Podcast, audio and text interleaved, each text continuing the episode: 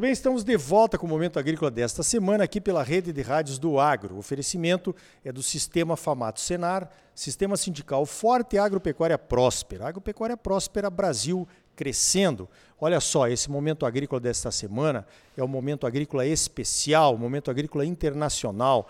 Nós estamos gravando aqui nos Estados Unidos, naquela missão técnica que a Associação dos produtores de feijões, pulses, grãos especiais e irrigantes de Mato Grosso, a Aprofir organizou. Essa missão técnica veio conhecer gergelim e veio conhecer amendoim. Nós estamos aqui já há quase uma semana, cinco dias nos Estados Unidos. Viemos o ver gergelim nessa primeira semana. Começamos pelo estado do Texas, lá no sul. Viemos até o norte do Texas. Estamos agora em Oklahoma, que também produz bastante gergelim. E está conosco aqui nessa viagem a doutora Nair Arriel. Ela é melhorista de gergelim da Embrapa Algodão. Eu estou aprendendo muito com ela durante esses dias aí. Ela, realmente ela é a principal melhorista de gergelim do Brasil. Veio aqui olhar as variedades que eles têm disponíveis, como é que é o trabalho de melhoramento dessa empresa que nós visitamos aqui, chamada Cessaco. Eu vou começar perguntando para ela então, doutora Nair, como é que é essa questão do melhoramento do gergelim lá no Brasil? Bom dia. Bom dia, bom dia, Arioli. Bom dia a todos os ouvintes. O gergelim é uma planta, uma espécie oleaginosa que já é tradicionalmente conhecida no Brasil, em especial no Nordeste, na região semiárida. Mas agora que ele está em expansão no Brasil, há necessidade de nós termos cultivares muito produtivas e muito bem adaptadas, em especial na região do Centro-Oeste, naquela região de Canarana, onde a cultura vem crescendo muito. Então, o Brasil precisa de novas cultivares. É por isso nós estamos nessa missão internacional para conhecer o trabalho desenvolvido pela empresa César, que é uma das empresas historicamente mais antigas que trabalham com o gergelim e tem variedades muito interessantes para as nossas condições, para o nosso, para o nosso cultivo de gergelim de forma mecanizada, como ocorre na, na região de Canarana. Então, nós estamos buscando esse conhecimento e toda essa variabilidade que existe na cultura, na espécie, né, para trabalhar e, e, cada vez mais trazer novas variedades de gergelim para o Brasil.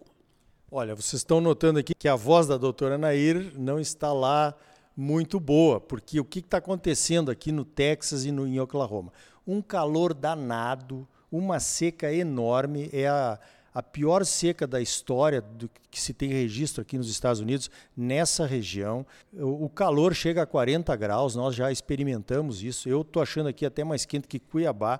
E hoje de manhã estava um friozinho, né? 20 graus, todo mundo meio que passando frio. Então, essa mudança climática aqui de um dia para outro fez diferença. Agora, o que nós vimos, né, doutora? O gergelim é altamente tolerante à seca, porque me parece que é a única cultura que sobreviveu aqui na região, né?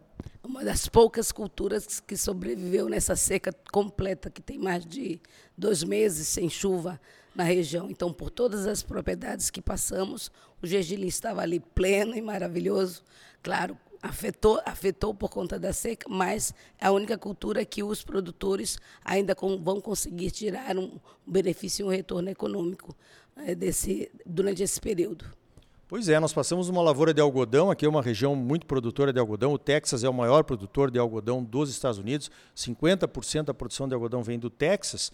E ontem nós passamos por uma área ali que o pessoal estava gradeando, passando a grade no algodão, porque simplesmente não não desenvolveu a cultura, não vai produzir nada. Agora, a senhora está vendo, a senhora tem lá, claro, toda essa sua experiência aí com o desenvolvimento de variedades de gergelim no Brasil, no Nordeste, que é uma região também semiárida, né? E, e, vimos algumas variedades promissoras aqui que os americanos têm. O que, que a senhora, como, como melhorista, está olhando nessas variedades que nós visitamos até o berçário da, da empresa Cessaco aqui no estado de Oklahoma? Primeiramente, eu gostaria de falar do berçário da empresa. Muito interessante, um trabalho maravilhoso que eles vêm fazendo desde os primórdios, das, das primeiras plantas que eles começam a, a observar. E nós vimos plantas com uma arquitetura muito interessante, bastante produtivas, algumas semelhantes ao nosso trabalho, só que nós temos um trabalho direcionado para cultivo para, para plantas não ramificadas e sementes graúdas, mas também temos aquelas plantas bastante ramificadas, como nós vimos hoje, com sementes interessantes também para a indústria, tanto para o óleo quanto para a planificação. Então, nós estamos no caminho certo também no nosso programa de melhoramento, que nós temos, temos tanto variabilidade para plantas ramificadas, bastante ramificadas, bastante produtivas, com coloração de sementes brancas, que é o que o mercado prefere, a preferência do mercado nacional e internacional. E também material de porte não ramificado e também material de porte determinado, como nós já temos também.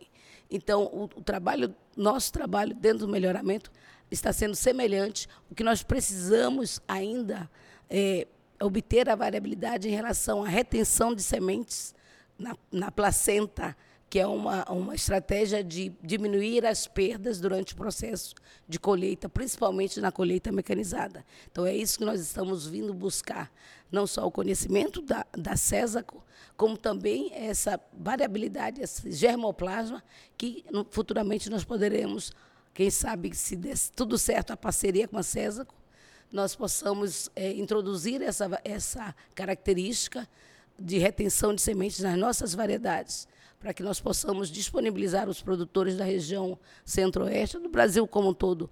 Em todo o cerrado se planta gergelim. O gergelim é uma cultura importantíssima, porque está vindo em sucessão à soja. Então, nós temos uma área em expansão para o gergelim muito grande. Eu vou colocar a, hoje pelo menos a metade do que se planta soja estaria muito bem a cultura do gergelim. Mas sabemos que durante daqui a uns cinco anos, pelas condições que o mercado nacional e internacional está oferecendo ao, à cultura do gergelim. E ao plantio que está ocorrendo, seja na China, no Sudão, em Myanmar e aqui mesmo nos, nos Estados Unidos, então existe uma, uma, uma oportunidade de expansão pra, para o gergelim. E o Brasil tem um potencial agrícola, tem um potencial de clima maravilhoso para a cultura do gergelim, que venha em sucessão à soja, que venha como primeira cultura, que venha como segunda cultura, dependendo das condições de clima e da localidade de cada região. Ou até como terceira cultura no caso da irrigação, como nós vimos aqui, né, algum gergelim irrigado aí, já que ela é uma cultura muito tolerante à seca, a exigência de água certamente é menor, né? Do que outras culturas tradicionais que nós temos ah, lá no estado do Mato Grosso.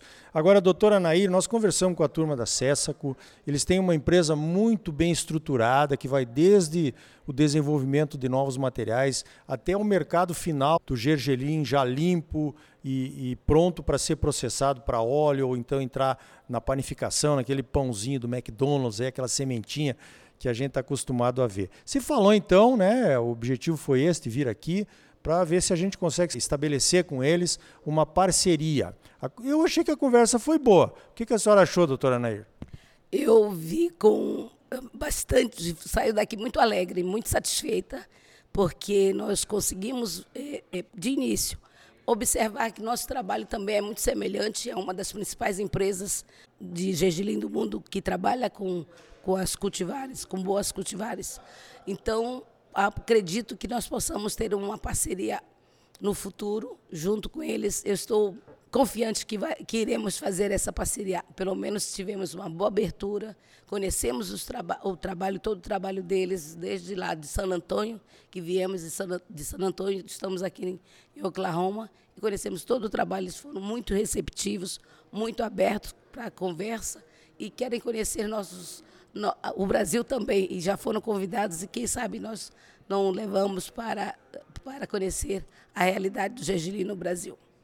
Com certeza, eles têm que passar lá em Campina Grande, conhecer o, o seu trabalho lá de melhoramento do gergelim, depois tem que vir para Mato Grosso, né?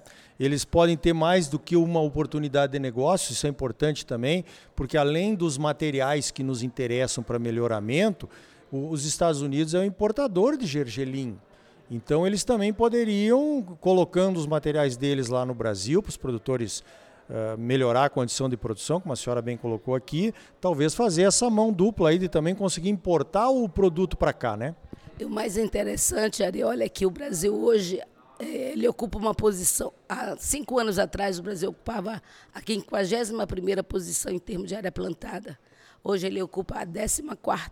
Para você ter ideia de quanto nós crescemos. E o Brasil já exporta para mais de 40 países, né? seja de, da Ásia, África, Estados Unidos, Europa. Então, o Brasil está exportando sementes de grãos de gergelim. Então, isso é muito, muito importante para a gente. Quanto mais estivermos com a cadeia, com, a, com o sistema de cultivo ajustado para grandes áreas, nós precisamos, que, e nós precisamos, estamos trabalhando para isso, junto com algumas organizações, junto com algumas empresas, para que nós possamos ajustar o sistema de produção da cultura e, dentro do sistema de produção, a cultivar mais adaptada, mais produtiva, tolerante às principais doenças da cultura, é que nós estamos em busca disso junto com várias organizações. Perfeito, já abusei muito da doutora Naira aí, está quase sem voz. Doutora, queria dizer que a senhora é uma pessoa diferenciada, eu, foi um prazer muito grande ter estado aqui, conhecer a senhora pessoalmente, né? Vamos passar mais uma semana agora, vamos ver o amendoim, que é outra outra história que nós vamos contar aqui no Momento Agrícola na semana que vem. Então, parabéns pelo seu trabalho e obrigado pela sua participação aqui no Momento Agrícola. Muito obrigada, Arioli. Desculpa pela voz. E foi um prazer esses dias estar com você não o conhecia pessoalmente, então muito obrigada e um prazer muito grande estar aqui é, permanecendo nesses dias, conhecendo esse mundo, que é a primeira vez que estou aqui também, né? Estou muito agradecida.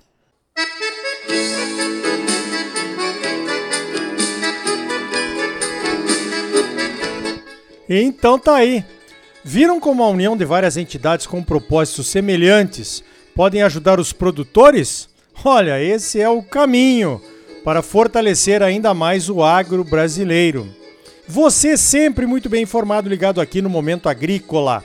Sistema Sindical Forte e Agropecuária Próspera. Sistema Famato Senar.